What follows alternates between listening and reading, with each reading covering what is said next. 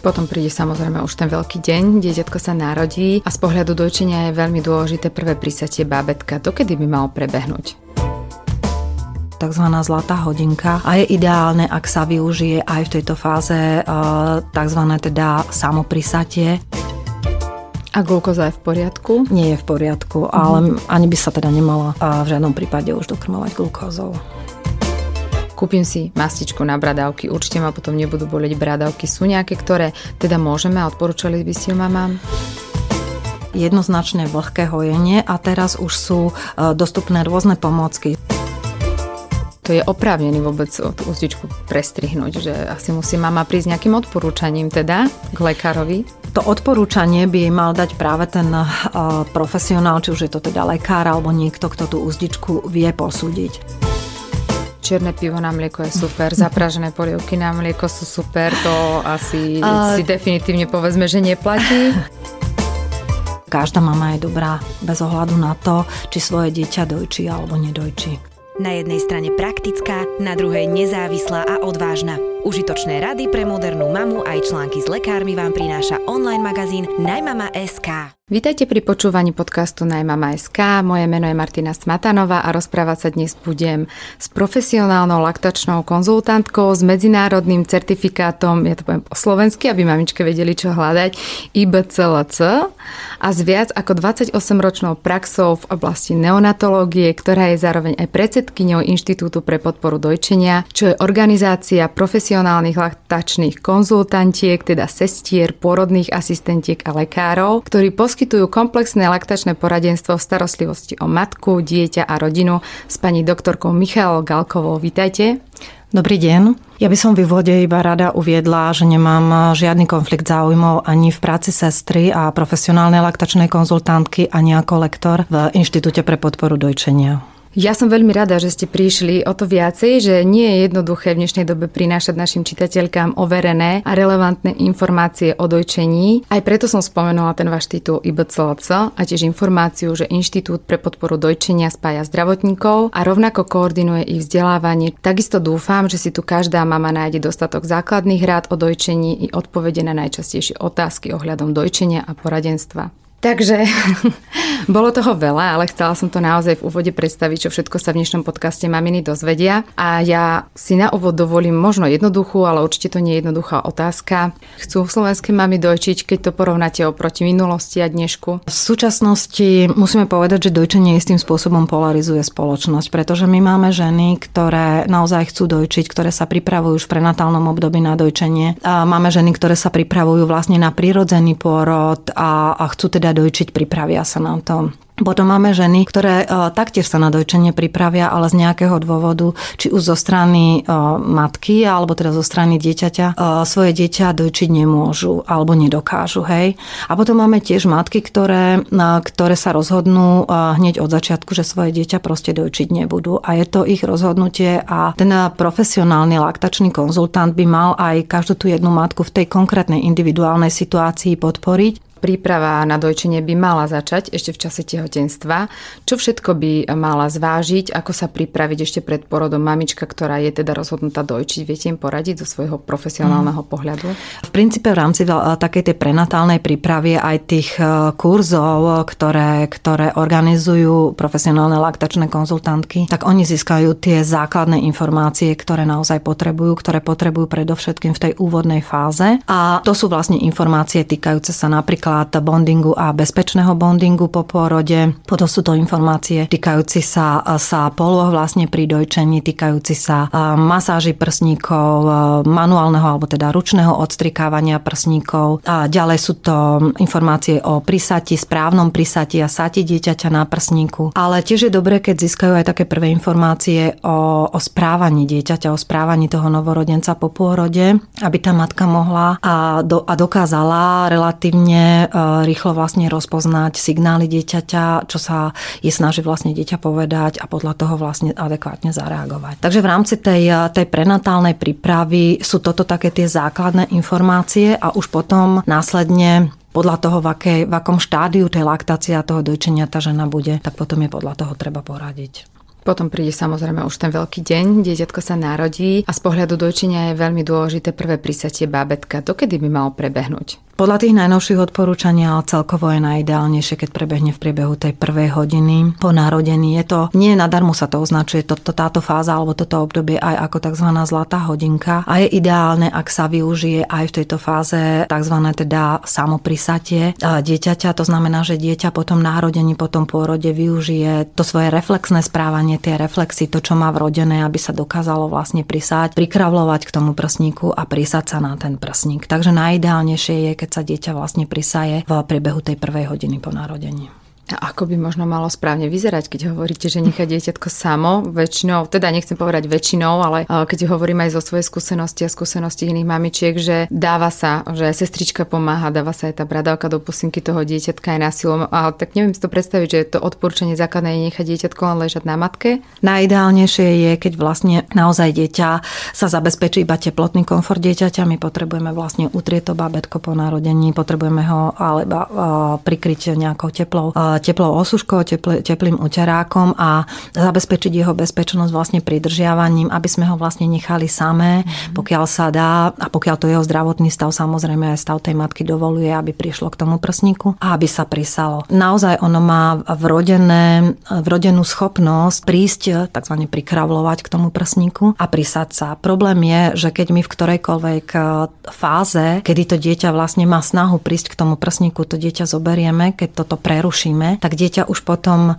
nedokáže, keď ho aj vrátime na prsník k matke, tak sa nedokáže nabehnúť na tam, kde prestalo, tam, kde skončilo v tom svojom správaní reflexnom a väčšinou sa potom už buď to prisaje alebo neprisaje. Hej. V každom prípade sa odporúča to prvé prisatie nechať vlastne na dieťa a na mamu, aby proste využili obaja tú chvíľku, aby sa, aby sa dieťa teda prisalo. A... a čo v prípade cisárskych rezov? Jedna vec je asi, keď teda je mamička pri vedomí, že je v spinálnej alebo epidurálnej analgézii, že to asi nie je problém, to prisatie, keď je maminka pri vedomí, ale v prípade prípade celkovej narkozy, tam neviem, či to stíhajú do tej hodiny. Máte skúsenosť, ako to čo najlepšie urobiť po cisárskom reze? Čo sa týka týchto operačných pôrodov, pri pôrodoch vlastne sekciou, tak tam je veľké riziko jednak teda oneskorenej laktogenezy alebo oneskorenej tvorby materského mlieka a tam je e, a ďalej teda ešte aj taká tá, taká tá separácia, odlučenie matky, e, dieťaťa vlastne od matky. V prípade, že to je nejaká proste akutná sekcia, keď je tam celková anestézia, tak tam zabezpečujeme, či už tam zabezpečujeme bonding ako taký sekundárne vlastne s otcom. A čo sa týka toho prísad prijatia dieťaťa alebo priloženie dieťaťa k prsníku. Optimálne by bolo priamo v tej operačnej sále, ale na to musia byť pripravené podmienky. A v prípade, že nie, tak potom čo najskôr, keď to zdravotný stav tej, tej ženy po, po narkoze vlastne dovoluje. V prípade, že to bola nejaká plánovaná sekcia, sekcia v tej, v tej spinálnej anestézii, tak potom naozaj čo najskôr, keď to stav jej a stav toho vlastne dieťaťa dovoluje ako taký. Viem, že by to bolo asi nadlho vysvetliť tu podrobne, ale ak by ste aspoň v skratke vedeli priblížiť také tie najzákladnejšie nejaké rady, ako by malo prebiehať to rozbehnutie dojčenia, úspešného dojčenia ešte priamo v porodnici. Že môže tie, po tej zlatej hodinke tie prvé dni, kedy ešte tá matka trávi čas v porodnici, že čo by možno, že tak prirodzene si mala osvojiť, možno, že sa nebáť, pretože keď sme sa aj pýtali napríklad lekárov, tak oni hovorili, že mama sa nemá báť vypýtať si nejaké rady, ale často tá mama nevie, aké rady si má pýtať. Tak ak by sme tak skrátke vysvetlili. Čo sa týka takéhoto úspešného štartu, tak jednoznačne je to včasný intenzívny kontakt koža na kožu. Podpora vlastne toho prvého prisatia, satia na prsníku v priebehu tej prvej hodiny. Následne ale aj ten intenzívny kontakt koža na kožu a bonding aj v tom poporodnom období v tých ďalších hodinách v rámci roomingovej starostlivosti alebo potom aj v domácom prostredí proste. V každom prípade ten kontakt koža na kožu. Správne prisatie dieťaťa na prsník a efektívne satie na prsníku, pretože to je veľmi dôležitá vlastne stimulácia tvorby materského mlieka. Dojčenie alebo satie dieťaťa na prsníku čo najväčšej frekvencii 8, 10, 12, 15 krát za deň podľa podľa potrieb dieťaťa tak, ako si to vlastne dieťa vyžaduje. Takisto je veľmi dôležité, aby sa matka v tej prvej fáze, v tých prvých hodinách, dňoch zoznámila so svojim dieťaťom, aby sa, aby sa naučila poznávať a správne interpretovať signály dieťaťa, to, čo jej, e, jej dieťa chce povedať, čo jej dáva najavo. Myslím tým napríklad, aby dokázala rozpoznať včasné známky dojčenia alebo známky hladu dieťaťa, aby vedela, kedy vlastne je ten čas, že, e, že má svoje dieťa vlastne priložiť k prsníku. No a potom v tom období poporodnom je veľmi dôležité ty taký ten proaktívny prístup pri riešení problémov. My vieme už teraz, poznáme rizikové faktory. Poznáme ženy, ktoré e, tvoria určitú rizikovú skupinu, čo sa týka napríklad e, oneskorenej tvorby materského mlieka alebo e, zníženej tvorby materského mlieka a podobne. A práve u týchto žien potom proaktívne pristupovať a potom možno im venovať aj väčšiu pozornosť a, a, a v zvyšenej miere im pomôcť. Mhm, čiže zo strany mamičky ideálne teda pozorovať dieťatko, asi dojčiť na požiadanie, také uh, staro rady, že každé 3 hodiny to asi by sme nemali robiť, predpokladám. Čo sa týka vlastne akéhokoľvek obmedzovania dojčenia, či sa to týka každé 3 hodiny alebo 10-15 minút, to je mýtus, to proste, ja to vždy aj v rámci toho poradenstva prirovnávam k sebe, aj my sa najmä vtedy, keď sme hladní a nemáme každé 3 hodiny alebo každé 4 hodiny a po 15 minútach nám tiež nikto nezoberie tanier tanier zo stola, keď jeme pol hodinu, takže naozaj neobmedzovať akékoľvek obmedzenie vlastne v dojčení je vlastne kontraproduktívne. A ak porodnica nemá roomingin, je to asi teda veľký problém tým pádom pre matku? Keď porodnica nemá roomingin, tak potom je to vlastne na tom personále, aby, aby tie deti vždy, keď sa hlásia na dojčenie, buď zavolal tú mamu, aby prišla k svojmu babetku, alebo aby to dieťa vlastne sa prinieslo na dojčenie k tej mame. Lebo sa to ešte stále často stáva, že jednoducho buď je rooming i napríklad, že porodnica to je taká nástrha možno, čo budúce mami ešte nevedia dopredu nejako rozlíšiť, ale aj keď má nemocnica uvedené, že má rooming in, tak potom keď príde plný stav, tak vlastne nie sú tam všetky izby rooming in a tým pádom sa improvizuje, takže zo strany porodnice by bolo asi fajn, ak by teda, dobre, neposkytneme vám to dieťatko v rámci rooming in, ale teda vypočujeme jeho potreby a prinesieme vám ho kedykoľvek. Malo by to takto byť správne? Tak by to bolo ideálne, hej, tak by to bolo ideálne, aby sme ale celkovo, aby sme minimalizovali akúkoľvek separáciu, to odlúčenie e, dieťaťa od matky a naopak e, vždy negatívnym spôsobom ovplyvňuje dojčenie, pretože tam už nemôžeme my potom reagovať e, adekvátne na tie potreby dieťaťa alebo aj na potreby matky, hej, že aj tá mama má potrebu mať to babetko pri sebe a chce ho mať pri sebe. Spomínali ste profesionálne laktačné konzultátky priamo na porodnickom oddelení.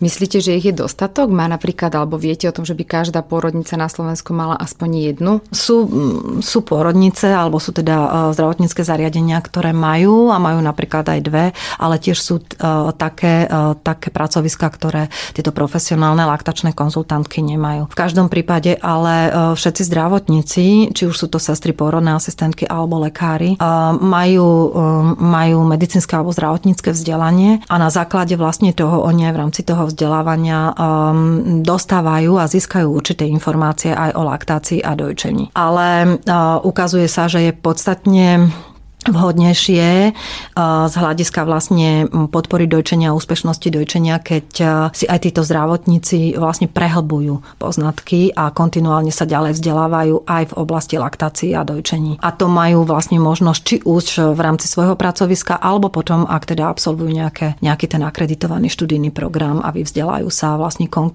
kompletne, komplexne vlastne do hĺbky. Ale bol by to teda ideálny stav, keby bola aspoň jedna laktačná konzultantka na každom tom oddelení. A aj keď sme sa toho dotkli v úvode, čo možno, že bráni tomu, aby to tak bolo? Je to odporúčanie tých nemocníc, aby si ju zaplatili, pretože aj skúsenosti našich mamičiek hovoria, že, že keď boli v nemocnici, tak sestričky sa im snažili pomáhať, niektoré menej, niektoré viac. A čo sa týka profesionálnej laktačnej konzultantky, takže bola na oddelení, ale že len tie hodiny, kedy si ju nemocnica zavolala. Takže väčšinou bola veľmi vyťažená a že sa k niektorým mamičkám ani tie rady nedostali. Tak možno nejaký odkaz alebo aká diskusia by musela prebehnúť na tom v nejakom odbornom fóre, aby sa táto vec vedela zmeniť a dostalo sa tým matkám tej adekvátnej profesionálnej podpory priamo už na tom oddelení. Ideálny stav by bol, ak by to pracovisko malo možno dvoch alebo troch profesionálnych laktačných konzultantov a, ale predo, a predovšetkým, aby bolo zabezpečené vlastne takéto kontinuálne vzdelávanie v tom týme. Na niektorých pracoviskách v zahraničí to napríklad funguje tak, že, že máte jednu, dve profesionálne laktačné konzultantky, ktoré vytvárajú akoby pracovnú skupinu, ktoré sa, ktorá sa naozaj intenzívne venuje laktácii a dojčeniu. Plus v rámci toho pracoviska rieši situácie e, problémov pri dojčení, ktoré ten, e, ten zdravotník, tá sestra v tej službe alebo tá porodná asistentka v tej službe e, nedokáže alebo nemôže riešiť. Tieto profesionálne laktačné konzultantky zároveň zabezpečia, aby sa celý ten tým pravidelne kontinuálne vzdelával, aby všetky tie novinky, ktoré oni získajú v rámci niektorých tých seminárov alebo kongresov, ktorých sa zúčastňujú, prinesú na to svoje pracovisko a tým zabezpečia, že tie informácie informácie budú aktualizované a že sa dostanú vlastne do celého toho týmu. A okrem toho je veľmi dôležité, aby takéto pracovisko malo vypracovaný štandard a pokiaľ bude mať štandard podpory dojčenia, tak tieto štandardné postupy nám vlastne umožnia, aby tí členovia týmu postupovali podľa štandardu a nestalo sa, že, že matka dostane rôzne informácie, informácie, ktoré sú založené iba na osobnej skúsenosti nejakého toho zdravotného pracovníka alebo informácie, ktoré vlastne uh, už nie sú aktuálne a ktoré vlastne nezodpovedajú tým najnovším uh, štandardom a odporúčaniam. Keď by som sa opýtala, aby ste poradili možno, že trošku z praxe, najčastejšie tie mamy dostávajú v porodnici teda buď rady uh, prikrmte dieťatko, alebo ako majú odpovedať, keď mi napríklad príde personál povie, že jednak dávajú deťom glukózu, že ak moc pláče, že či to je v poriadku a potom prídu za mamičkou s tým, že buď nepriberaná váha alebo niečo, že treba, alebo stáva sa to stále, že ho chcú prikrmovať. Čo má vtedy mama urobiť, lebo mnohé sa nevedia správne zachovať, či to personálu dovoliť alebo teda nedovoliť. Niekedy sú tam také vzájomné tlaky na jednu aj na druhú stranu. Čo sa týka dokrmovania, tak my máme, a teda je to aj v tom štandardnom postupe ministerstva zdravotníctva, sú jasne dané medicínske indikácie pre dokrmovanie dieťaťa. A z toho by sme mali vlastne vychádzať, pretože ten lekár mne ako sestre vlastne povie na základe nejakého toho hmotnostného úbytku u dieťaťa, že tu je teda medicínska indikácia preto, aby sme to dieťa dokrmili. A potom je na mne, ako na, na sestre alebo porodnej asistentke, aby som ja ukázala alebo spoločne s tou matkou dieťa dokrmila najlepšie priamo vlastne na prsníku. S tým, že zároveň vlastne eh, v ideálnom prípade použijem odstriekané mlieko vlastnej matky, po prípade, ak máme pasterizované mlieko z banky, mliečnej banky, najlepšie vlastne alternatívnym spôsobom. S tým, že je dôležité, aby ten lekár eh, rozprával vlastne s tou dojčiacou ženou a vysvetlil jej, že v tomto prípade naozaj eh, dôvod, tu je medicínska indikácia preto, aby sme jej bábetko, jej dieťa teda dokrmili. A na mne potom je, aby som eh, spolu s tou mamou urobila alebo jej vysvetlila a ukázala, ako sa to má zrealizovať. Takže môže aj mama vziať rozum do hrsti, niektoré veci odmietnúť, ak prídu zo strany. Možno, že teraz to myslím, nechcem nabadať mamičky, aby niečo odmietali, ale ak naozaj prídu, že ideme prikrmiť dieťatko a neprebehne možno že takýto proces, má právo sa aspoň viac pýtať, alebo keď aj sami lekári povedia, pýtajte si od nás rady, tak aké tie rady teda tá mama môže ako keby požadovať, lebo teda aby nebola stále odbíjana a možno mm. neprebehlo k tomu pokazeniu toho dojčenia, že čo je to dôležité pýtať sa. Je to, ono je to vlastne všetko o tom dôvernom vzťahu a tie, tie mm, matky, ktoré vlastne sú v tej, v tej senzitívnej fáze vlastne po pôrode, tak naozaj pýtať sa, žiadať vysvetlenie a otvorene komunikovať. A v rámci toho dôverného vzťahu, napríklad medzi mňou, mnou sestrou a tou, tou dojčiacou ženou, tou dojčiacou matkou, ja potom, keď jej vysvetlím dôvody, keď jej vysvetlím a hovorím s ňou, aká je fyziológia laktácie, prečo je dôležité napríklad to dieťa dokrmiť takýmto a takýmto spôsobom, tak ona keď porozumie a pochopí, pochopí môjim dôvodom, tak aj je otvorenejšia vlastne na spoluprácu a, a nemal by byť potom problém, aby, aby keď je to dôležité, to dieťa aj vlastne dokrmiť. A glukoza je v poriadku? Nie je v poriadku, mm. ale ani by sa teda nemala v žiadnom prípade už dokrmovať glukózou. A čo napríklad, ešte to patrí k téme k porodnici, cumliky a klobučiky na bradavky sú povinnou výbavou, to mamičky často riešia ešte v čase tehotenstva.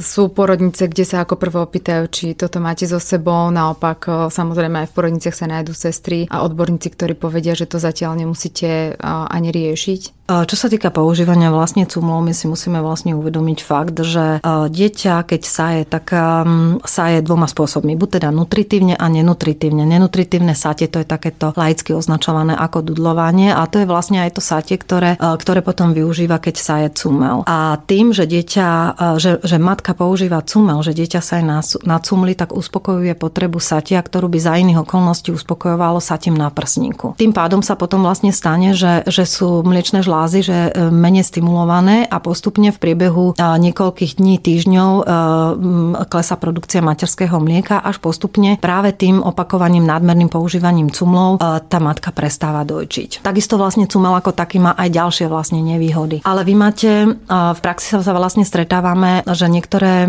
dojčiace ženy majú už jedno, dve deti doma, prídu a povedia proste, že oni ten cumel pre svoje novorodené dieťa proste chcú a chcú ho používať. A zase ja ako profesionál by som jej mala poradiť, vysvetliť jej, s akými rizikami je používanie cumlov spojené a potom jej vysvetliť, aký cumel e, by si mala kúpiť. Nechcem tým teraz povedať, že jej povieme značku, ale aké by mal mať vlastnosti ten cumel, aby teda, e, keď už ho chce používať, aby bol. Čo sa týka témy používania vlastne klobučikov, tak klobučik ako taký je laktačná pomôcka a má svoje indikácie, kedy sa, kedy sa má alebo môže použiť. Väčšinou sa vlastne, alebo mal by sa používať vtedy, keď sú bradavky u dočiacej ženy tak hlboko invertované, že akákoľvek stimulácia tých bradaviek, že sa dieťa proste na prsník e, neprisáva. Keď je to tkanivo vlastne e, bradavky tak hrubé a tuhé, že dieťa proste nedokáže vytvoriť vákuum, keď aj má tú, tú bradavku kompletne s dvorcom hlboko v ústach a nedokáže vytvoriť vákuum. Vtedy použije vlastne klobúčik, ale zase informácia, ktorú by tá dojčiaca žena mala dostať, je,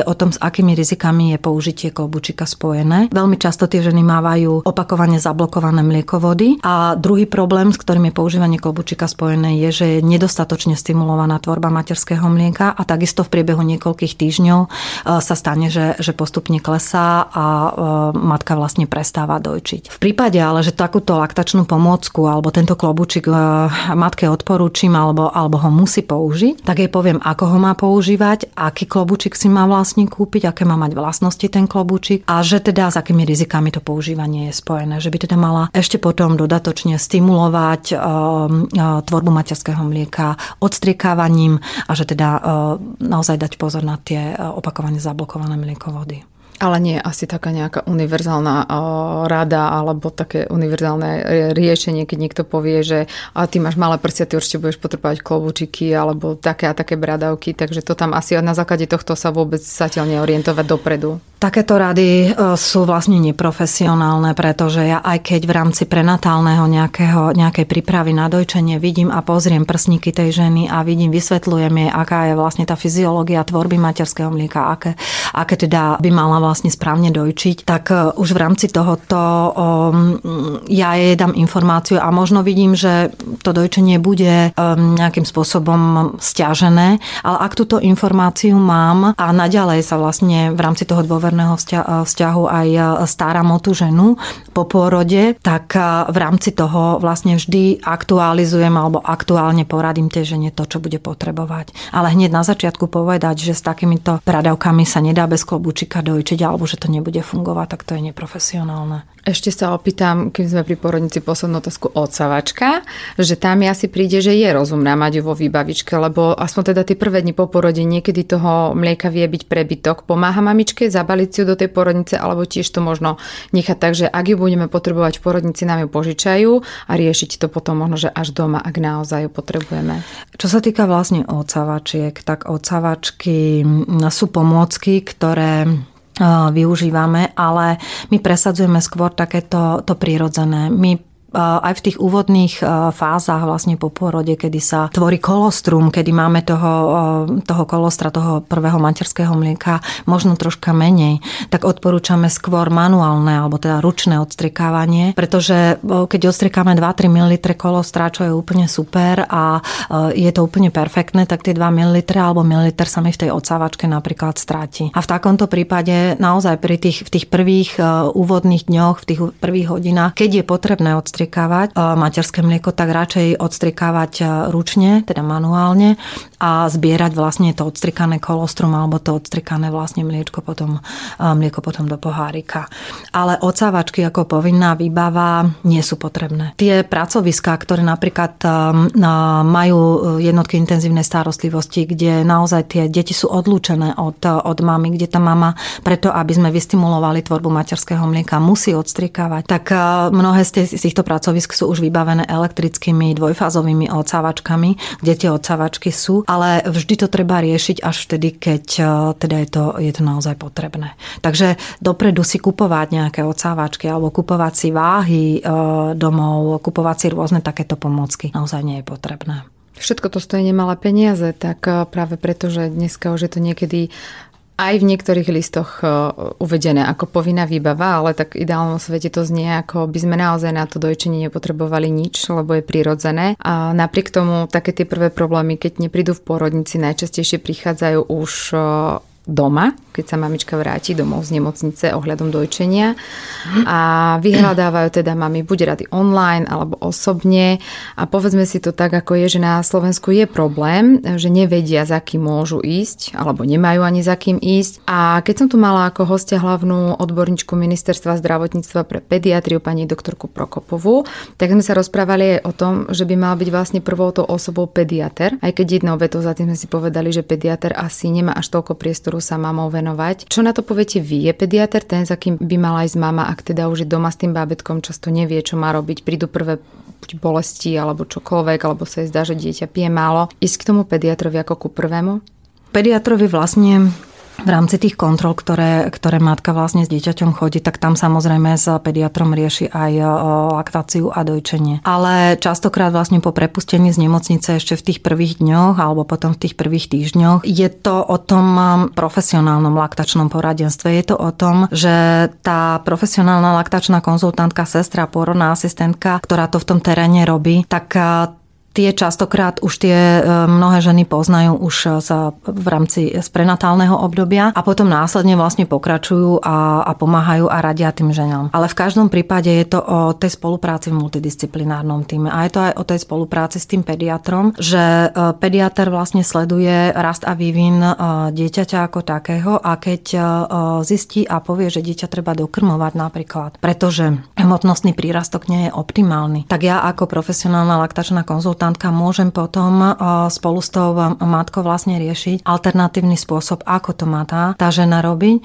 a takisto ako aj zároveň e, zabezpečiť, e, vystimulovať tú tvorbu materského mlieka, tú laktáciu ďalej, aby v priebehu dvoch, troch týždňov, možno mesiaca, keď aj bolo potrebné dieťa dokrmovať, tá matka mala dostatok materského mlieka a mohla potom ďalej sama dojčiť. Takže je to vlastne o tej, o tej spolupráci aj s tým pediatrom, ale potom aj s ďalšími odborníkmi odborníkmi v rámci toho, tej terénnej starostlivosti. Áno, to spomínala vlastne aj pani doktorka Prokopová, že tá vízia je, dokonca aj tie diskusie, že tu už prebiehajú, že by aspoň, aspoň jeden pediater spolupracoval aspoň s jednou profesionálnou laktačnou konzultantkou, práve kvôli tomu, čo ste aj spomínali, že keď príde nejaký problém, že o, si vedia navzájom poradiť. A mne sa páčilo, že ste mi povedali, že nie je vlastne ani problémom, ak povie teda pediater napríklad, že indikuje dokrmovanie umelým liekom, tak nie je to, že o, nemôže sa to, môže sa to, že sa to asi v praxi aj deje, ale práve profesionálna profesionálna laktačná konzultantka vie potom poradiť, ako by správne to prikrmovanie malo prebiehať a že potom vlastne to dojčenie môže aj pokračovať, že to nie je koniec dojčenia, ak sa to urobí správne. Presne. Presne je to vlastne o tom, že, že my v tej fáze e,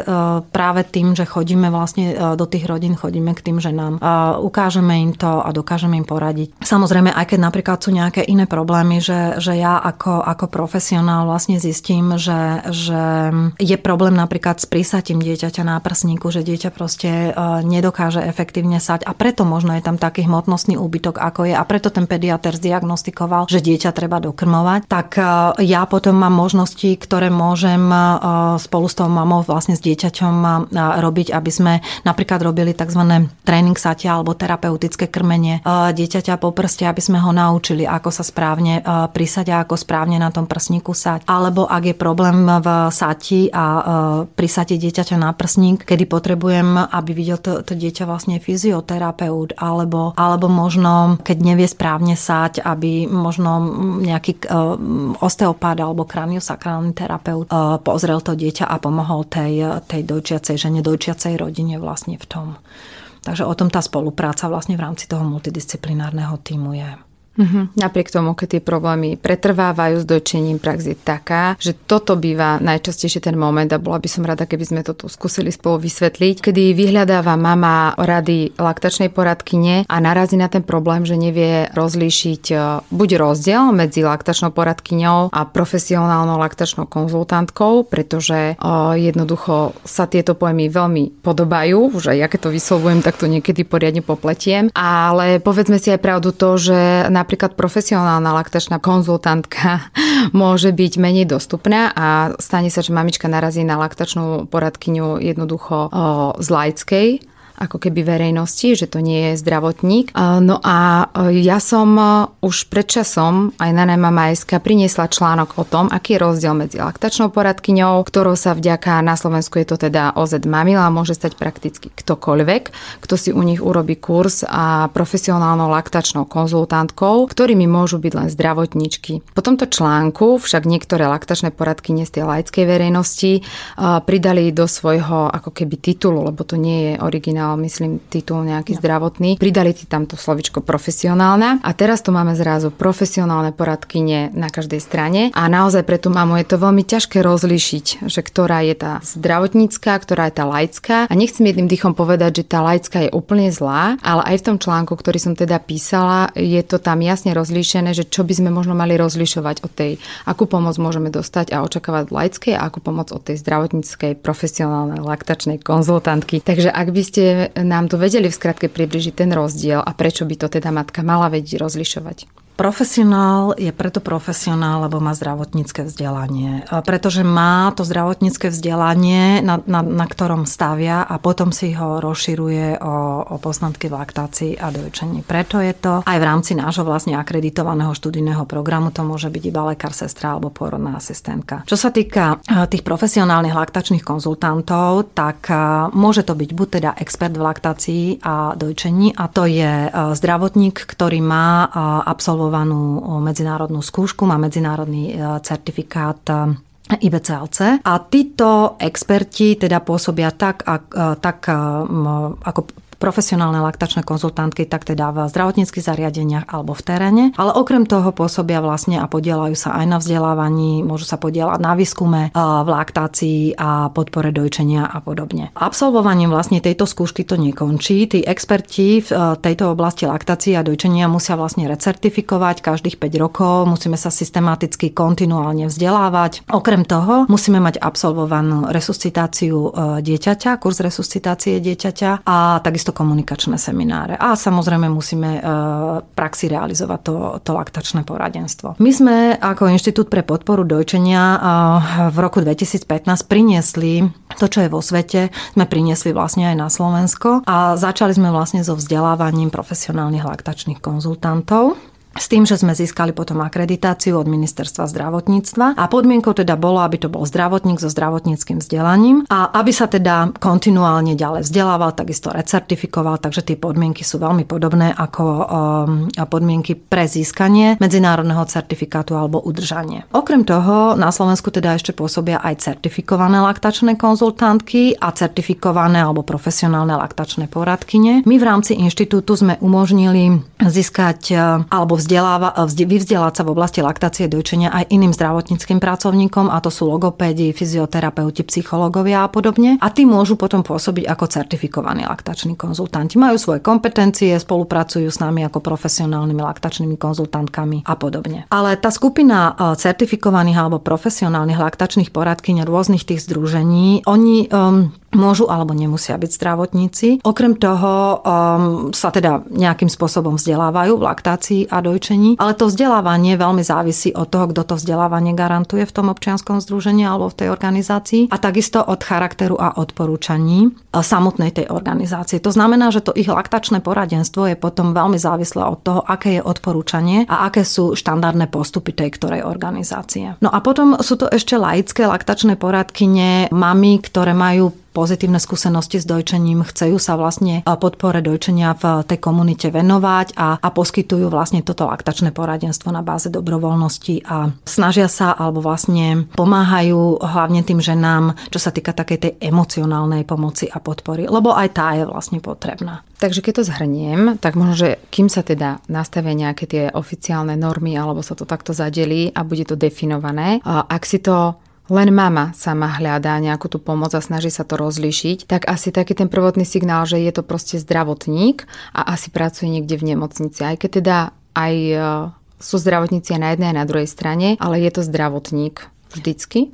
Primárne, aby to bol zdravotní, aby mal zdravotnícke vzdelanie. Pretože na takú tú um, emocionálnu pomoc a podporu tam ten lajk postačí a je to fajn. Je fajn, že to robia, pretože ten profesionál naozaj častokrát nemá ten priestor, proste nemôže a niekedy v rámci toho poradenstva postačí iba sa s tou dojčacou ženou, s tou matkou porozprávať. Máme veľa poradenstiev, ktoré, ktoré sú častokrát len o rozhovoroch a ubezpečení, že to tá mama robí správne. Ale potom sú aj také poradenstvá, kde naozaj potrebujete riešiť problém, kde máte rizikového novorodenca alebo má tá matka nejaké ochorenia, nejaké problémy, prečo proste a vtedy už je ten profesionál na mieste. A musí mať zdravotnícke vzdelanie, pretože ten like častokrát nevie vyhodnotiť e, rizika a nevie vlastne adekvátne poradiť. Potom je tu ďalšia zásadná otázka, kde hľadať teda túto profesionálnu laktačnú konzultantku, lebo keď si dáte do Google laktačné poradenstvo alebo laktačná poradkynia, tak väčšinou teda tie odborné kruhy nevyskočia na prvom mieste. Takže môžeme to nájsť asi na vašej stránke inštitudojčenia.eu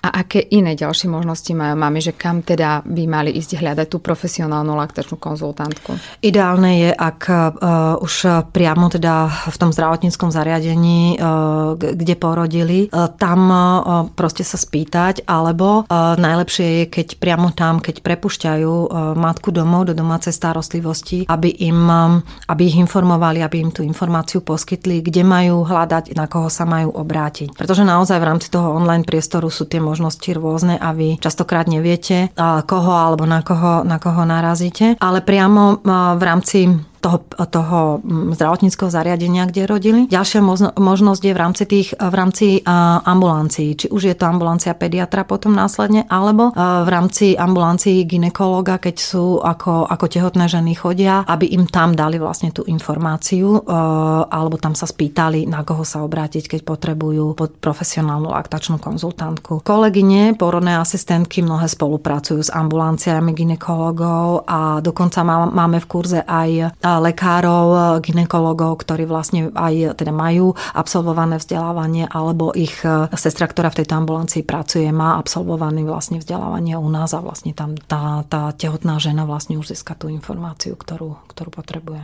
A môžem sa opýtať, myslíte, že vás je dosť? Stíhate, stíhate napríklad, tak poviem to tak, ako to, ako to poviem, že stíhate vybaviť všetky mamičky, ktoré vás e, kontaktujú, že, že často aj stojí ten strach, že, že sa možno, že z časového hľadiska im nedostane tak skoro tej rady, keď sa obratia na profesionálky, ako keď e, sú možno promptnejšie uh-huh. tie laické poradkyne. Stíhate? Bolo by lepšie, keď by vás bolo viacej? To asi áno, ale či momentálne stíhate? Mm, naozaj by bolo lepšie, keby nás bolo viac.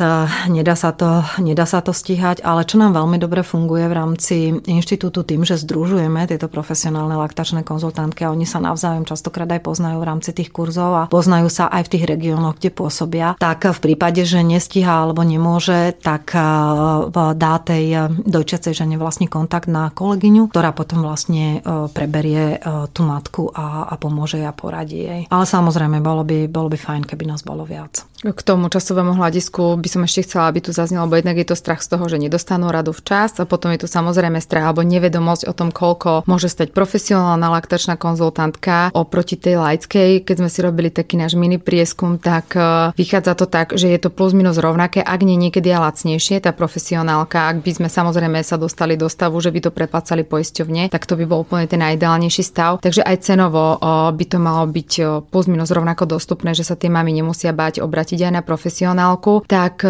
možno si tak odlíšiť, že aké rady by mali zostať ešte len v kompetencii profesionálky, teda zdravotničky, e, pretože už je to nad to, aby like možno, že radil nejaké úkony alebo podobne. Čiže skúsiť si nejako rozdeliť tie rady, ktoré môžeme dostať od profesionála a, a možno si aj dať pozor, že ak máme laickú poradkyňu, tak ideme len do takýchto povedzme limitov a toto už by jednoducho naozaj laická poradkyňa radiť a neby o tom rozhodovať, respektíve vôbec nemala. Aj laické poradkyne, aj profesionálne laktačné konzultantky e, majú svoje kompetencie a tých by sa mali držať. Ani ja ako profesionálna laktačná konzultantka, keď vidím, že to presahuje moje kompetencie v zmysle, že tá, tá dojčiaca žena potrebuje možno pomoc psychológa alebo že uh, toto už nie je moje kompetencii sestry, ale musí o tom rozhodnúť lekár, ginekolog alebo pediater, tak um, pokiaľ to prekračuje moje kompetencie, tak ja sama by som mala tú ženu poslať, uh,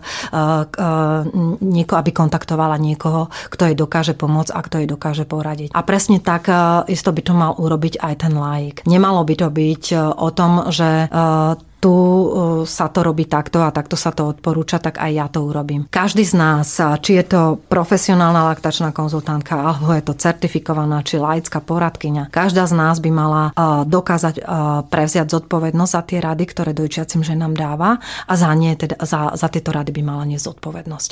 Hej. Nemalo by to byť o tom, že ja dám tej žene nejaké odporúčania a potom alibisticky sa vyhovorím, že proste nenesiem zodpovednosť za nič, čo som tej žene povedala. Hej. Mám, e, a preto vlastne ja, profesionál, mám svoje vzdelanie, viem, čo je v mojej kompetencii, e, viem, kedy e, ten, ktorý problém mojej kompetencie presahuje, podľa toho zareagujem. Som schopná prevziať zodpovednosť za to, čo tej dojčiacej žene radím. A možno aj to je ten rozdiel, čo odlišuje profesionál od toho lajka. Tu by som možno, že rada aj spomenula za matky teda, že možno, že niekedy uh, stačí používať zdravý rozum, že, že keď si aj niekoho voláme, tak uh, si už dopredu nejako sama v sebe nastaviť tieto kritéria, tieto kompetencie, že ak potrebujem skôr uistiť alebo nejakú radu, ktorú ešte zvládne aj nejaký like, tak je to v poriadku, ale už dopredu to očakávam. A potom pokiaľ mám pocit, že to nejakým spôsobom je už možno, že na lekára, tak aj podľa toho volím za tú druhú možnosť, že volám si, že ako keby naozaj ten zdravý zdravý rozum by tam niekde mal zostať e, na tom mieste a pokiaľ sa napríklad presne bavíme o liekoch alebo o liečivách a pozor aj výživové doplnky teda sú e, liečivo alebo liek, ktoré dokáže aj ublížiť, čo si povieme, verím, že niečo neskôr, tak e, možno, že sa trošičku aj týmto riadiť, teda aspoň si myslím. Určite. Určite to, je to o tom, nechcem teraz povedať, že by mali kontaktovať len e, profesionála, ktorý je lekár, hej, ale je to o tom, že fakt zvážiť, že či v tom mojom probléme potrebujem iba uistiť alebo sa iba porozprávať, alebo je to naozaj problém, kde aj e, keď ma prepušťali z nemocnice, povedali, že mám vyhľadať e, profesionálnu laktačnú konzultantku, lebo teda je potrebné, aby niekto, niekto pokračoval ďalej v tom, čo sa začalo vlastne po tom pôrode, hej, takže je to aj aj o tom.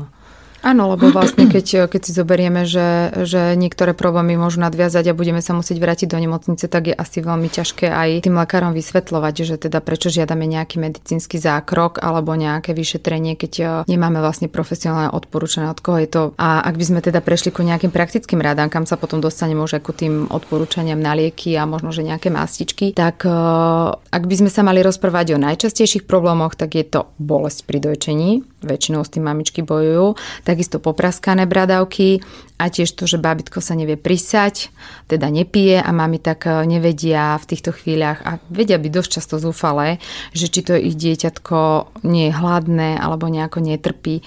Ako sa teda nejako upokojiť a skúsiť takéto základné rady aj doma zvládnuť. Dá sa to vôbec sama? Niektoré sa dajú, ale niektoré sa naozaj nedajú. A, a ako vravím, tá skúsenosť, moja skúsenosť vlastne hovorí, že častokrát postačí iba vysvetliť tej dojčiacej žene, ako to, aká je fyziológia tej laktácie, aká je fyziológia tej tvorby materského mlieka, od čoho to všetko závisí. A častokrát môžem vlastne predísť aj takému tomu problému ďalšiemu, ako je nedostatok materského mlieka. Áno. Čo sa týka tej bolesti a popraskaných, poranených bradaviek, tak tie najčastejšie najčastejšie súvisia s nesprávnym prisátím dieťaťa a sátím dieťaťa na prsníku. My tu dokážeme veľmi dobre posúdiť tzv. známky efektívneho dojčenia alebo známky správneho prisatia dieťaťa na prsník.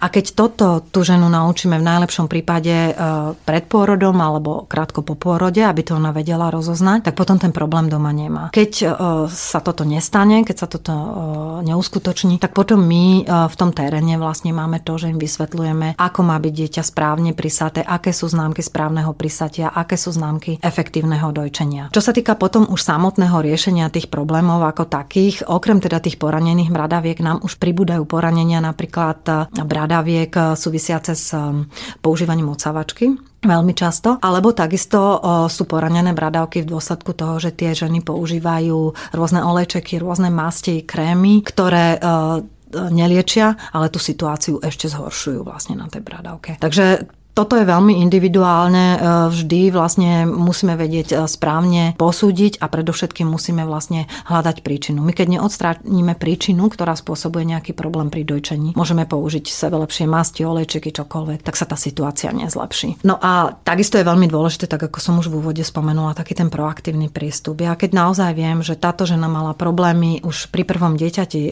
s dojčením, vyhľadám a pred pôrodom, tak viem, že je, je potrebné venovať eh, možno viac pozornosti, zamerať sa niektorým tým smerom, ktoré tie problémy mala, aby sa to teda nezopakovalo. Existuje taký nejaký univerzálny návod, keďže aj tie popraskané bradovky, aj tá bolesť väčšinou súvisí s tým správnym prísatím a ja si teda aspoň pamätám, že som väčšine dostala radu celé do pusinky, hlavne celé, celý prstný dvorec mm-hmm. do pusinky, nie len tú bradavku. Viete nám túto radu nejako približiť, že by sme mamičkám poradili, mm. že teda ako má to správne prísatie, keď už aj prídu nejaké problémy, aby sa ho pokusila zlepšiť? Správne prísatie je ideálne vtedy, keď my necháme dieťa, aby same e, sa prisalo k prsníku. A robíme to vlastne formou tzv. intuitívneho dojčenia.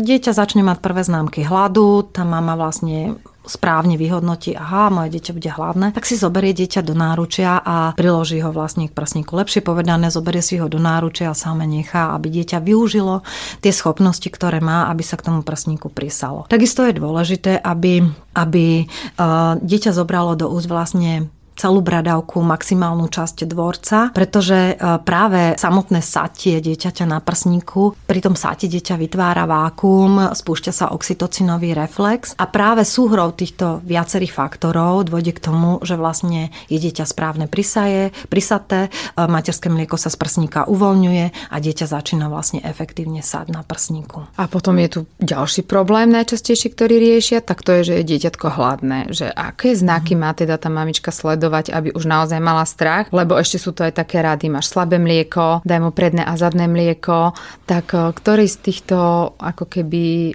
zásad sú najdôležitejšie, čo sledovať. Váženie asi nie, lebo to ste vraveli teda, že váhu si nekupovať, ale ak, ako rozoznať, že áno, moje dieťatko už je hladné, idem to riešiť a nie, že proste je to len môj možno, že subjektívny pocit, ale že to dieťatko bude len častejšie piť, ale nie je hladné. Tu máme niekoľko rovín, čo sa týka vlastne takých tých známok hladu alebo sú tie prvé príznaky hladu, o ktorých som vlastne hovorila, ktoré sa tá žena na, naučí identifikovať relatívne skoro a priloží vlastne dieťa k prsníku a začne dojčiť, ale potom sa veľmi často stáva, že tie, tie matky práve takúto, uh, takúto to opakované čast, častú potrebu satia dieťaťa na prsníku nesprávne identifikujú, že je hladné. Najčastejšie sa táto situácia opakuje v popoludňajších a vo večerných hodinách, my to označujeme ako tzv. cluster feeding a to je mm, to je, um, v prírode je to proste tak zariadené, že v tých popoludnejších a vo večerných hodinách dieťa častejšie sa aj na prsníku a tým, že častejšie sa aj na prsníku, si zároveň zabezpečuje, aby mala um,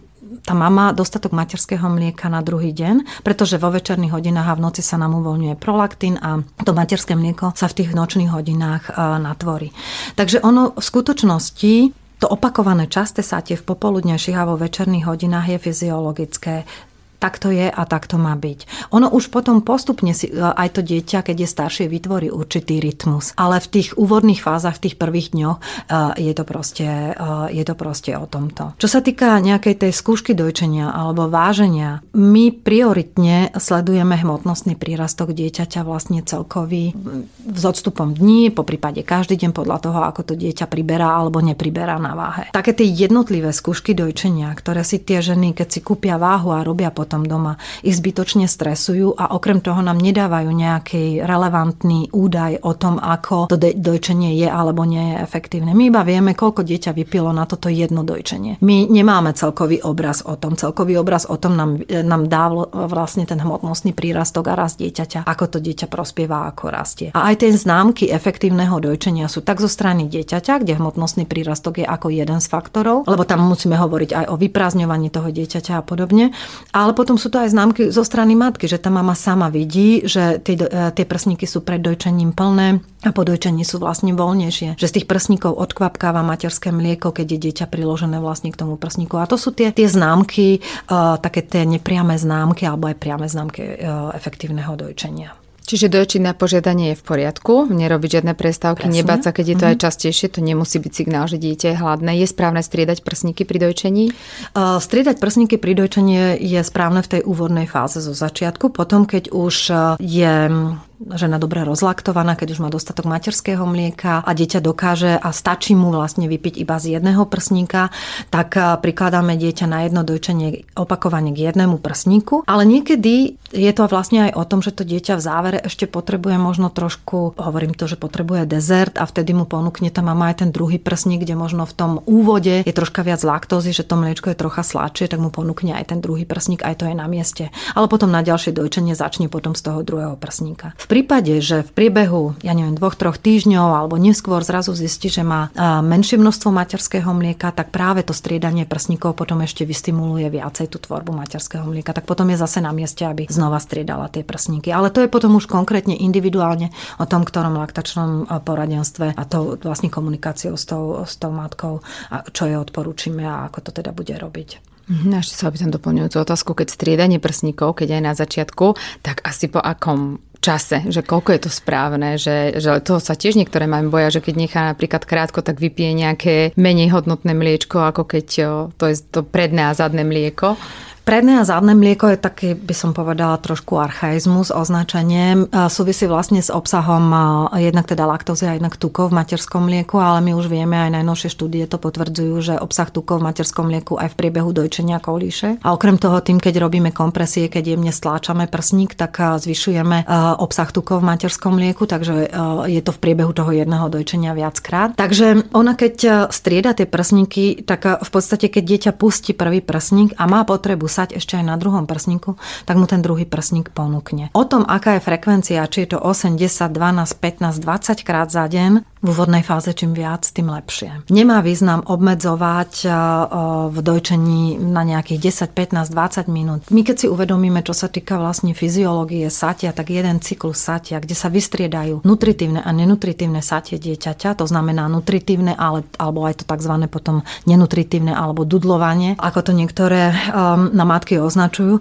tak ten jeden cyklus trvá 50 minút. Takže to jedno dojčenie skutočne môže trvať aj jednu hodinu. A pokiaľ dieťa leží v správnej polohe, pokiaľ je bradavka s dvorcom v správnej polohe vlastne v ústach a dokáže správne efektívne sať, tak nedochádza ani k poraneniu bradaviek a nedochádza ani k nejakým tým iným mm, problémom, ktoré by mohli vlastne s tou dĺžkou vlastne dojčenia súvisieť. Čo ak príde rada, či už od pediatra, alebo to nemusí byť rada, lebo najčastejšie to najradšej teda ešte stále radia naše staré mamy, veď ono je hladné, daj mu umelé mlieko. Ale čo ak príde rada, že treba prikrmovať informovať dieťatko teda buď od pediatra, alebo prichádza a nemálokrát k situácii po porode, že napríklad musí byť žena hospitalizovaná ešte v súvislosti s niečím po porode alebo čímkoľvek iným, dojčí to dieťatko, ale musí načas prestať, buď kvôli teda liekom alebo kvôli narkoze, alebo jednoducho budú chvíľku odlúčení. Je to niečo, čo dokáže to prikrmovanie zvládnuť aj mama sama, že tam asi niekedy nie je časový priestor vôbec volať nejakého, nejakú poradkyňu, či už profesionálnu laktačnú konzultantku, alebo aj iba laktačnú poradkyňu, pretože často sa to ide v priebehu pár hodín.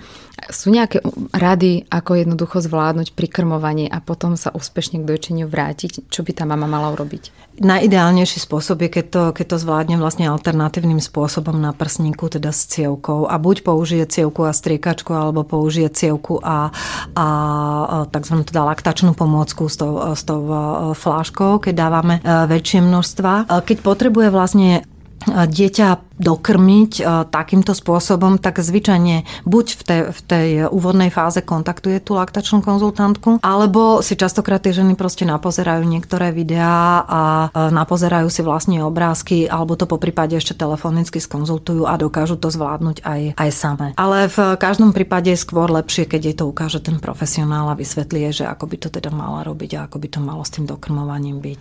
Pretože tam ide už aj napríklad o, o množstvách, o, o množstve to, tej formuly, že koľko by mala vlastne tá, koľko by to dieťa malo dostať, koľko by mala tá matka vlastne to dieťa dokrmiť. Takže pokiaľ je potrebné, tak ideálne je, keď tá žena ešte pred tým zákrokom alebo um, si odstriekam, má odstriekané materské mlieko, ktoré má uskladnené v chladničke a potom je dieťa alternatívnym spôsobom dokrmené. Keď sú tie deti staršie a tá mama je naozaj hospitalizovaná, že nie je doma, dieťa zostáva doma a nemôže byť dieťa hospit- teda spolu s mamou prijaté do toho zdravotníckého zariadenia, tak potom je ideálne, keď to urobí ten partner alebo teda tá blízka osoba, e, buď teda s pohárikom alebo teda iným alternatívnym spôsobom. Mm-hmm. Mne sa páčilo, že ste povedali, že nie je vždycky úplne problém, ani keď je to fľaša, nie je úplne problém, keď je to proste fľaša s cumrikom ani to umelé mlieko, takže dá sa to len asi treba s rozumom. Čo sa týka vlastne uh, používania, používania flášiek a flášiek s cumlom, aj tam máme situácie, kedy proste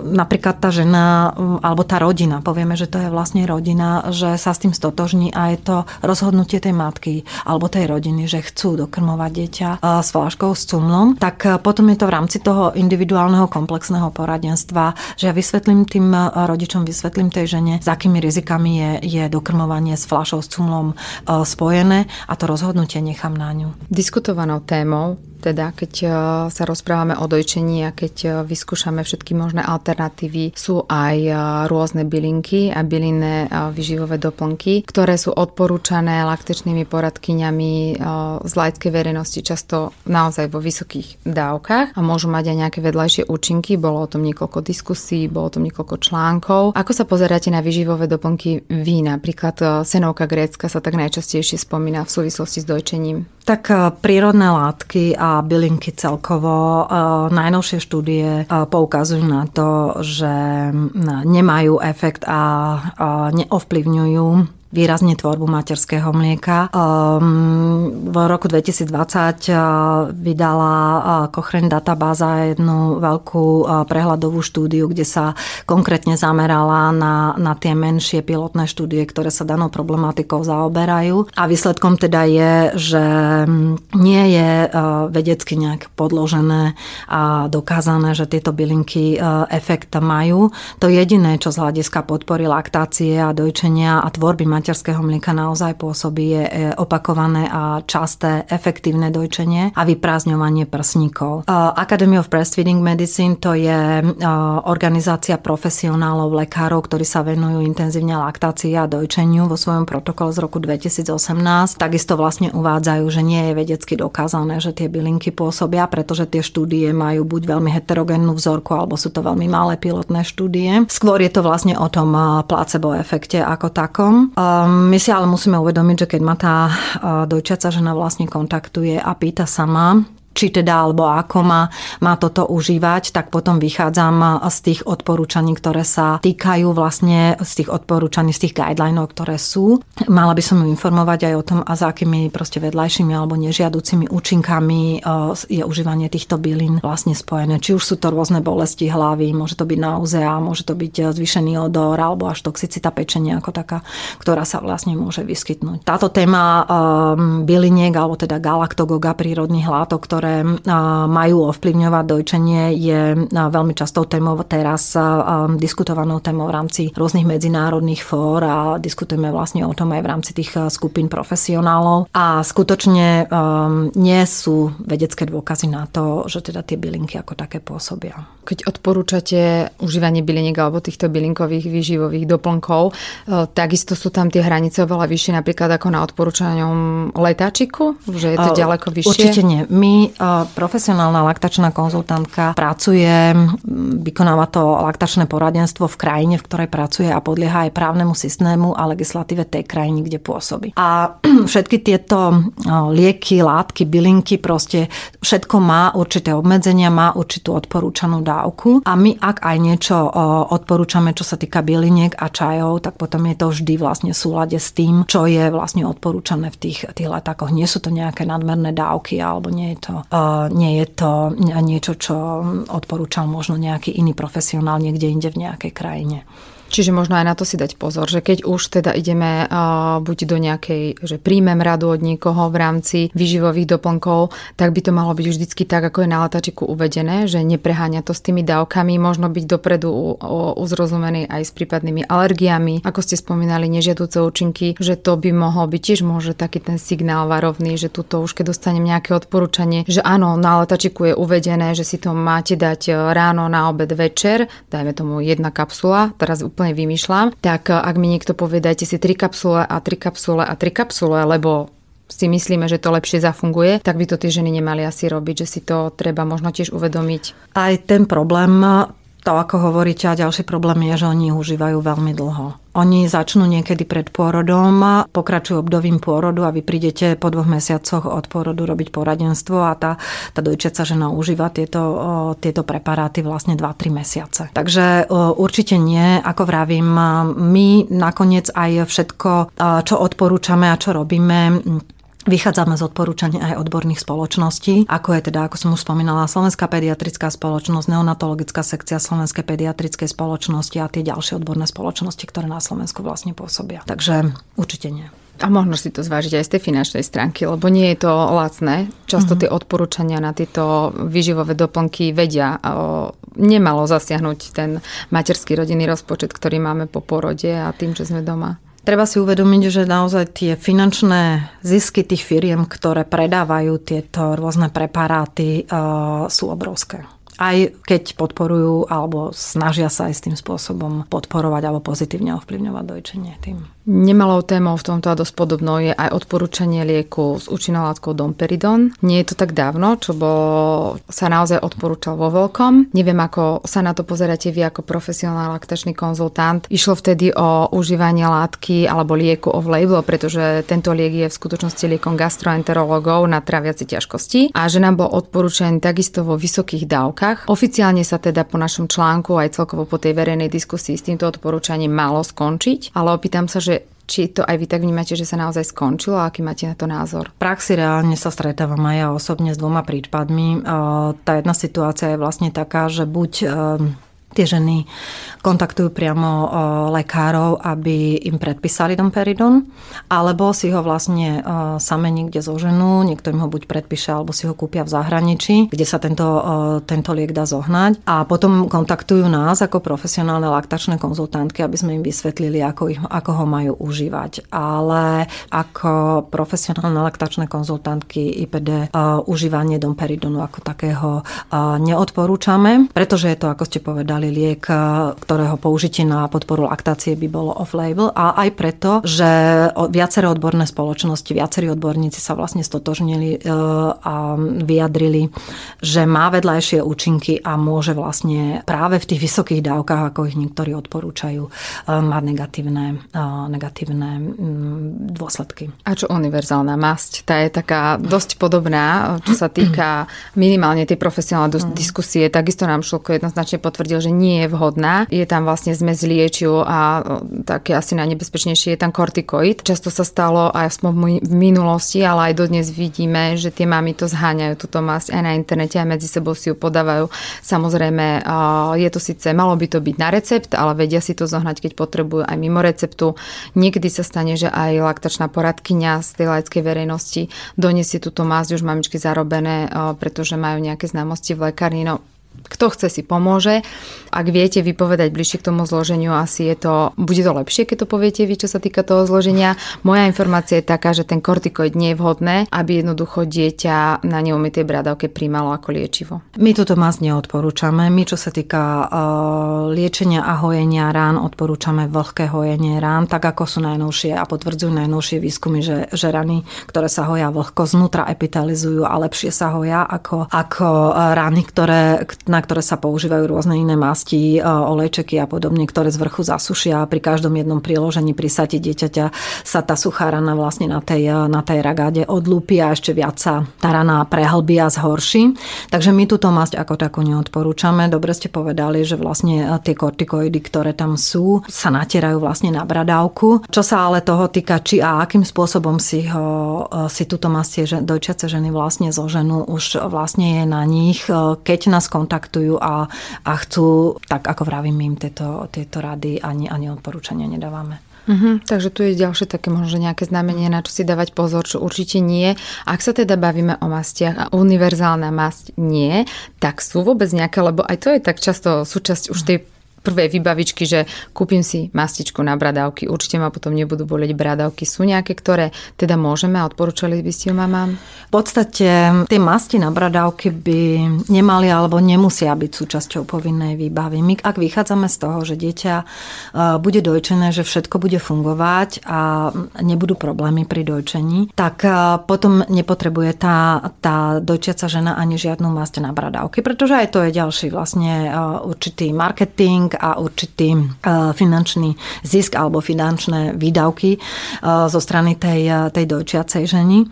Ako vravím, na podporu hojenia jednoznačne vlhké hojenie a teraz už sú dostupné rôzne pomôcky, sú dostupné masti, ktoré sú na, na báze vlastne tej vazeliny, lanolínu a podobne, ktoré epitelizujú a hoja zvnútra to tkanivo. Čo je ale veľmi dôležité v procese hojenia tých bradaviek, my si musíme uvedomiť, že nám sa hojí rana iba taká rana, ktorá je dobre, dobre prekrvená. A preto je veľmi dôležité, aby tie, tie bradavky, um, aby tie rany vlastne na bradavky mali prístup vzduchu, aby neboli stláčané, keď tie ženy nosia podprsenky alebo nosia rôzne tie, tie um, vložky na dojčenie uh, do podprsenky. Takže aby tá bradavka bola voľná, aby tá špička bradavky sa mohla krásne hojiť. A my teda odporúčame aj takéto, takéto mechanické tie, tie tzv. E, donaty, ktoré si môžu tie ženy urobiť e, doma a chrániť tú špičku bradavky a tým podporovať vlastne aj hojenie. E, v súčasnosti sa vlastne rozšírilo a veľmi často sa v praxi stretávame, že, že dojčiace ženy začali používať aj gencianovú violeť, pričom my ju ako profesionáli takisto absolútne neodporúčame. Je tam veľké riziko nekrozy tkaniva a nemalo by sa používať.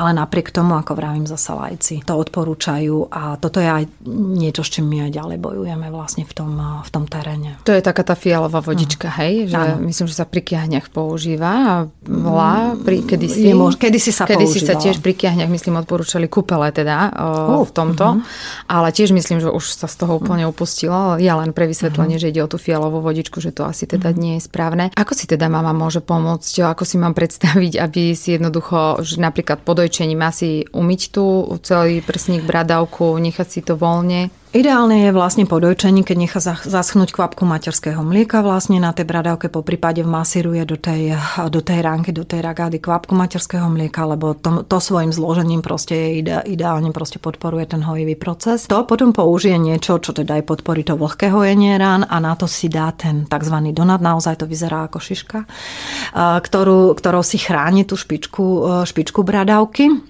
No a po prípade, ak teda potrebuje niekam ísť, tak môže použiť aj teda potom podprsenku alebo vložku do podprsenky na to. Po prípade, ak je doma, tak je najlepšie, keď necháva vlastne tie, tie bradavky proste voľne, aby ten vzduch pôsobil. V prípade, že sa tie rany proste nehoja a že potrebujú, že potrebujú teda nejaké iné ďalšie odporúčania, častokrát um, odporúčame vlastne napríklad terapiu vlastne laserom, to, to, to sú tie malé mini lasery, ktoré podporujú vlastne takisto epitelizáciu toho tkaniva.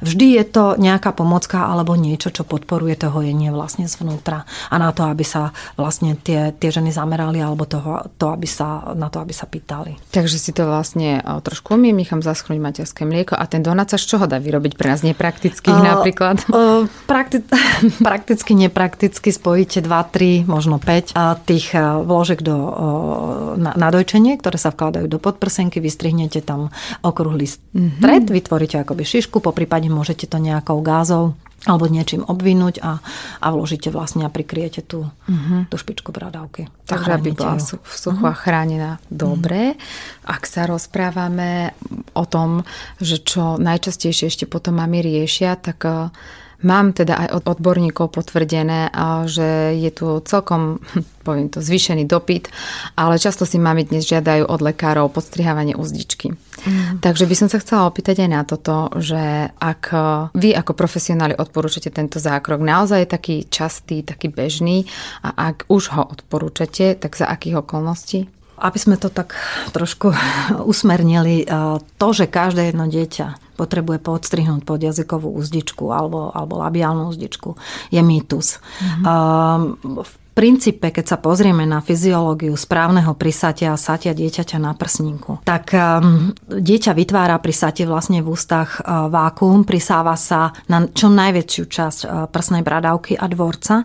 A pri vytváraní váku a súčasne uh, so spustením oxytocinového reflexu dieťa vlastne dostáva, dostáva to materské mlieko vlastne do úst. Čo je ale dôležité, že ten pohyb jazyka pri, pri vytváraní vákua, alebo teda ten pohyb jazyka by mal byť voľný. Nesúvisí to len so sátím dieťaťa, aj potom, čo sa týka vlastne, keď dieťa rozpráva s vyvinom vlastne vyslovovaním niektorých hlásov. Tie podjazykové úzdičky, ktoré sú, je potrebné starostlivo posúdiť a zdiagnostikovať. A mal by to byť naozaj profesionál, ktorý to vie a dokáže to posúdiť.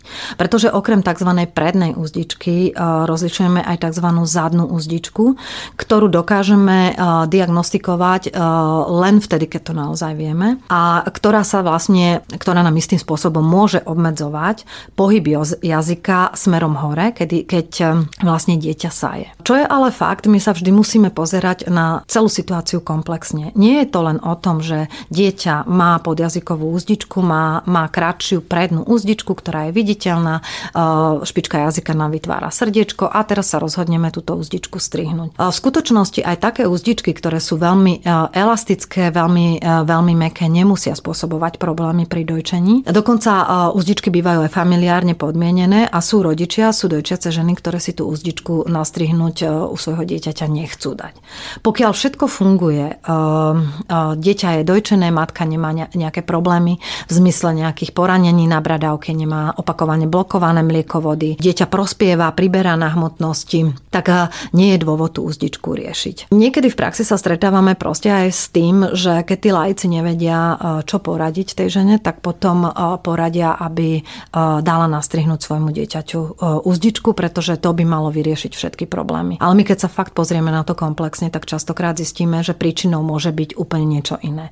Na, ako som už v úvode spomenula, na tom procese satia sa podielajú aj napríklad hlavové nervy, ktoré istým spôsobom zabezpečujú, že dieťa dokáže efektívne sať. A práve pri pôrode sa môže stať, že pri prechode tej hlavičky pôrodnými cestami, že môžu byť tieto miesta, alebo že môžu byť tieto hlavové nervy istým spôsobom negatívne, negatívne ovplyvnené, alebo že vlastne môže byť určitá asymetria tváre u toho dieťaťa. A toto sú všetko faktory ďalšie, ktoré môžu spôsobiť, že to dieťa sa neprisáva správne, alebo že dieťa nesaje efektívne efektívne, alebo že teda potom aj u matky sa objavujú e, opakovane poranené bradavky. A my práve tým, že spolupracujeme v tom multidisciplinárnom týme, že to dieťa pozrie ten fyzioterapeut, alebo že ten kraniosakrálny terapeut, alebo ten osteopat sa vlastne pozrie a pomôže, že tej rodine, tak sa častokrát tie problémy dokážu odstraniť bez toho, že by sme nastrihovali e, dieťaťu úzdičku.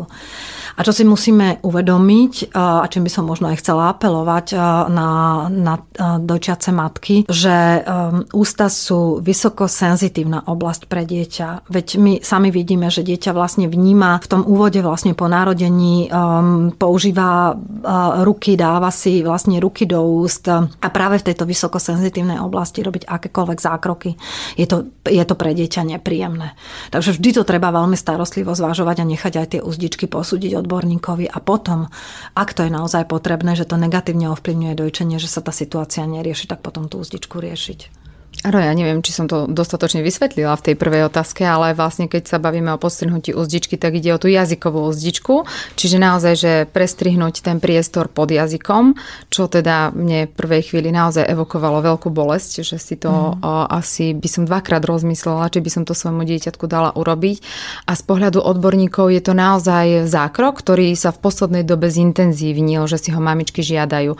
Ale keď to zoberiete teda z vášho pohľadu, máte pocit, že toho pribúda alebo teda mm-hmm. je to rovnaké len... V skutočnosti e, faktom je, že v minulosti, možno naozaj v tých posledných rokoch minulého storočia, e, bolo, veľa tých, bolo menej detí dojčených a teraz sa s pribúdajúcim počtom vlastne dojčených detí, s, s pribúdajúcimi problémami s dojčením, sa zdá, že tých uzdičiek je podstatne viac, podjazykových uzdičiek, ale skutočnosť je iná, takže naozaj pokiaľ tá elasticita tej podjazykovej uzdičky je dostatočná, dostatočná, tak tú úzdičku, aj keď ju možno vidíte, že je tam nejaká, tak ju nemusíte riešiť. Kto by mal tento zákrok vykonať, alebo kto je oprávnený vôbec tú úzdičku prestrihnúť, že asi musí mama prísť nejakým odporúčaním teda k lekárovi? to odporúčanie by mal dať práve ten profesionál, či už je to teda lekár alebo niekto, kto tú úzdičku vie posúdiť. Existujú škály na posúdenie vlastne podjazykovej úzdičky ako takej. Existujú vlastne spôsoby,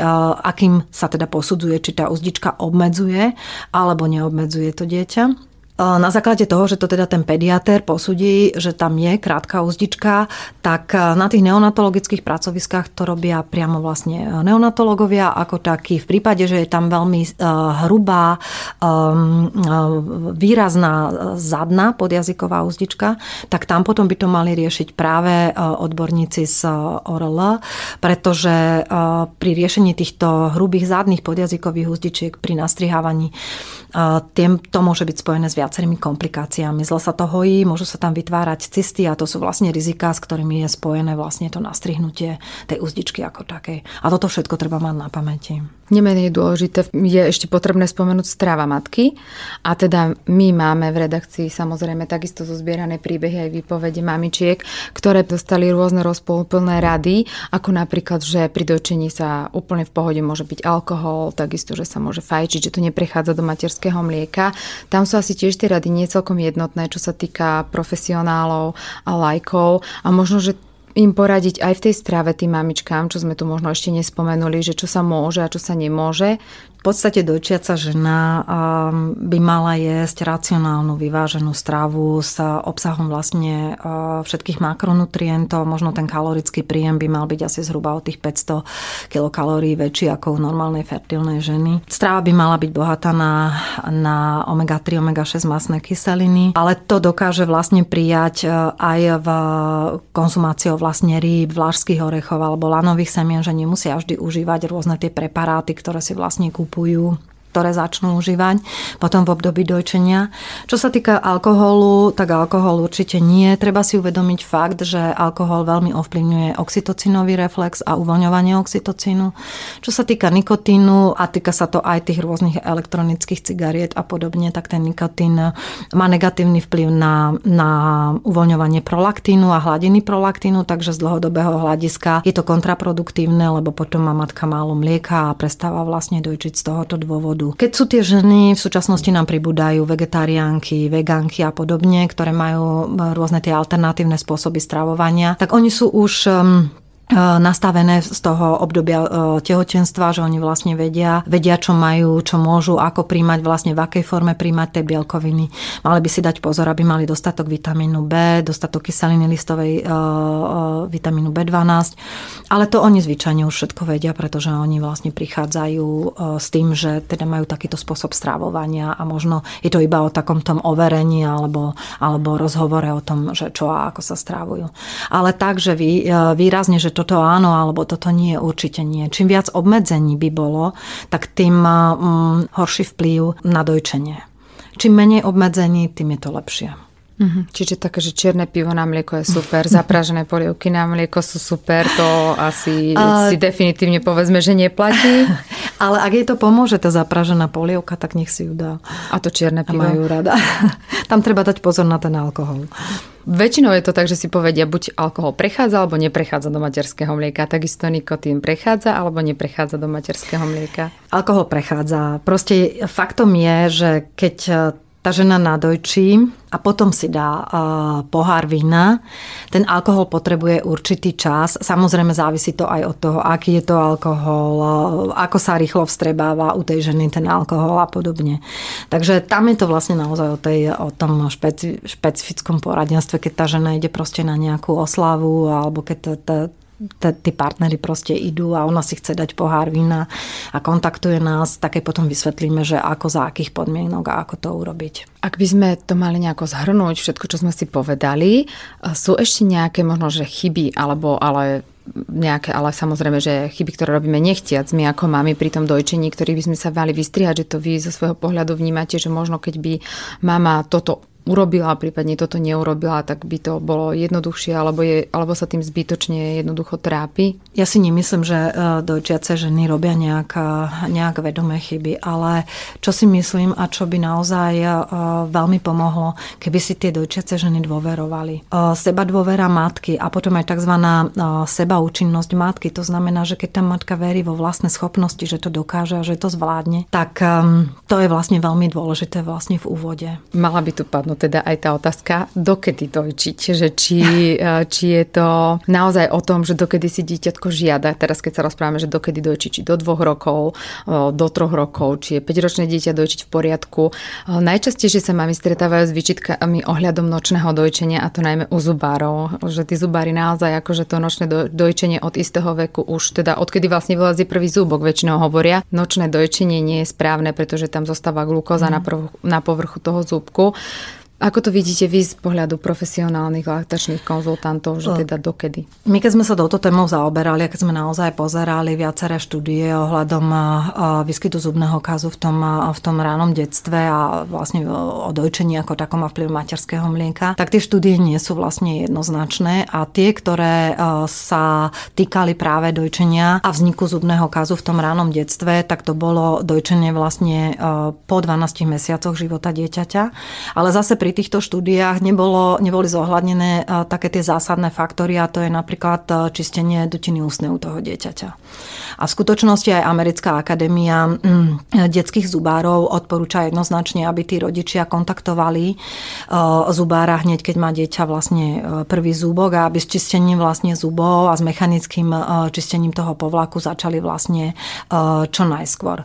V skutočnosti pre vznik zubného kázu zohráva významnú úlohu aj spôsob, ako je to dieťa krmené. Ak si zoberieme, že je dieťa krmené napríklad formulou z flaše, tak vtedy sa to mlieko dostáva do prednej časti úst, kdežto, kdežto pri dojčení sa dostáva viac do zadnej časti úst a dieťa ho vlastne potom prehltne. Takže to dojčenie, ten argument ohľadom nočného dojčenia je otázny. Takisto je veľmi dôležité tie, tie ďalšie faktory ako také a to je vlastne, ako som už spomenula, čistenie tej, tých zúbkov hneď od začiatku, ale aj vlastne tá kombinácia tých uhlohydrátov práve s tou, s tou baktériou Streptococcus mutans, ktorá je vlastne zodpovedná za vznik zubného kazu. Takže vždy sa treba na to pozerať komplexne, pozrieť si vlastne tie štúdie, že či teda áno alebo nie. V každom prípade ale aj odborníci zubári odporúčajú jednoznačne, aby tí rodičia dostali včas informácie o tom, že teda majú toho zubára navštíviť a teda, že to čistenie tých zubov je podstatné a že je veľmi dôležité. A je nejaký limit, povedzme si, z hľadiska vývoja dieťaťa, že minimálne keď dojčiť, lebo sú také tabulky, že dojčenie výlučné do 6 mesiacov, čiže či sú nejaké limity, že koľko je odporúčané minimálne teda dojčenie a je limit aj na maximálne dojčenie? Svetová zdravotnícká organizácia odporúča výlučne dojčiť do 6 mesiacov a potom ďalej do 2 rokov a viac, tak ako si to matka a dieťa žela. V skutočnosti sú ženy, ktoré proste dojčia naozaj ďalej, až vlastne dôjde k takému takzvanému e, samoodstaveniu dieťaťa. To je taký ten prírodzený vlastne spôsob. Ale my častokrát máme a riešime dojčiace ženy, ktoré e, musia prestať náhle dojčiť, kde je dojčenie kontraindikované. Hej. A v takomto prípade musíme vlastne potom pristúpiť e, k tzv. rýchlemu odstaveniu od dojčenia. A tu je na mieste vlastne povedať, že v súčasnosti súčasnosti je taká prax, že sa tým ženám dávajú rôzne lieky na odstavenie od dojčenia. Najnovšie e, štúdie však poukazujú na to, že e, by sa tieto lieky alebo že by sa tá žena odstaviť od dojčenia medikamentozne nemala, pretože to súvisí potom s psychickými problémami emocionálnymi, ktoré sa u tej dojčiacej ženy môžu, e, môžu prejaviť. Ten najoptimálnejší spôsob aj pri tom rýchlom odstavení od dojčenia je využiť tzv. fill faktor e, materského mlieka v prsníkoch, kedy to materské mlieko zostáva v prsníkoch a svojim zložením, ale aj tým tlakom na tie, na tie mliečne bunky laktocity istým spôsobom znižuje tvorbu materského mlieka. Okrem toho potom e, je to aplikácia vlastne chladu na tie prsníky, po prípade ak chceme hovoriť o, o takých, e, takom tom placebo efekte alebo určitom efekte e, šalviového alebo metového čaju.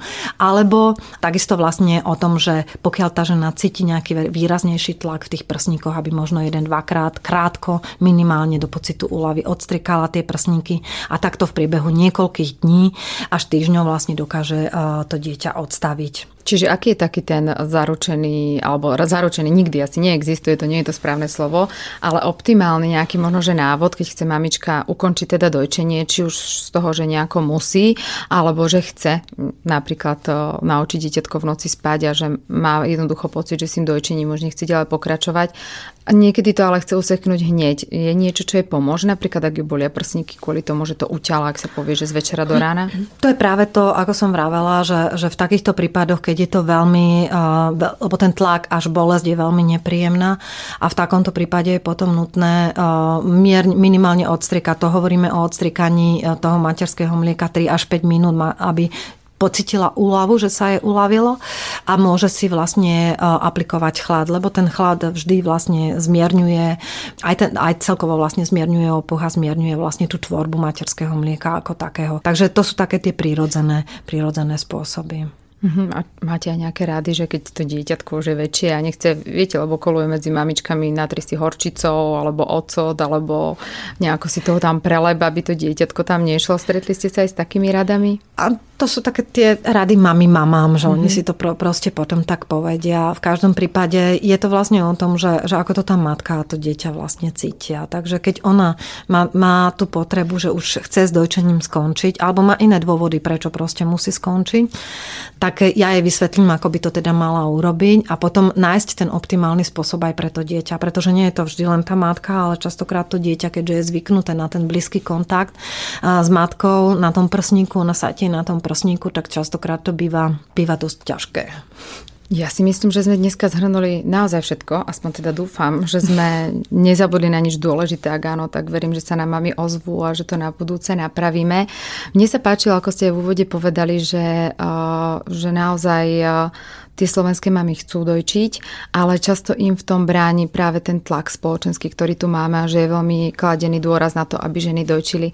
Ak by ste niečo na záver vedeli tým maminkám poradiť, možno ako sa vyrovnať s tým tlakom, pretože často sa stretávajú aj s radou odborníkov alebo aj s radou laických poradkyň s tým tlakom, že musíš dojčiť. Jednoducho to ináč nejde, lebo nechcem to tak povedať a naozaj niekedy tie máme pocit, že už to dieťa hádam ani neprežije a že bude mať naozaj zlé vyhliadky do budúcnosti. To naozaj každá mama s tým bojuje, že veď chce mu dať ten dobrý základ do života tak možno, že nejak, nejakú takúto radu, ako sa s tým tlakom vyrovnať, ako, ako bojovať s tým, že proste idem dojčiť, budem dojčiť, upokojím sa a pôjde to? E, je to vždy o tom e, jej individuálnom rozhodnutí, rozhodnutí či, to dieťa, či svoje dieťa bude dojčiť alebo nebude dojčiť. E, a my by sme, nielen my ako profesionálne laktačné konzultantky, ale celá spoločnosť by mala akceptovať jej rozhodnutie, lebo je to naozaj iba o tom, ako to ona chce a ako to ona cíti. Čiže dokážete to aj vy ako profesionáli akceptovať, ak žena nedojčí? Mojou úlohou profesionála v tomto prípade je poradiť, čo vlastne robiť, ako zabezpečiť a podporiť e, e, vzťahovú väzbu k svojmu dieťaťu a ako, ak ho aj potrebuje, a, alebo začne vlastne krmiť e, iným spôsobom ako na prsníku, ako to urobiť s láskou, pretože každá mama je dobrá bez ohľadu na to, či svoje dieťa dojčí alebo nedojčí. Každá mama je preto svoje dieťa tou najlepšou mamou. Ďakujem. Ďakujem za veľmi otvorenú diskusiu, za to, že ste vôbec prišli, pretože viem, že to nie je jednoduché prísť možno, že aj na otvorený online magazín alebo kdekoľvek do médiá rozprávať otvorene o takýchto témach. Veľmi si to vážim a dúfam, že sme naozaj mamám pomohli a že sa vidíme na Najmama.sk opäť. Ďakujem aj ja. Na jednej strane praktická, na druhej nezávislá a odvážna. Užitočné rady pre modernú mamu aj články s lekármi vám prináša online magazín Najmama.sk.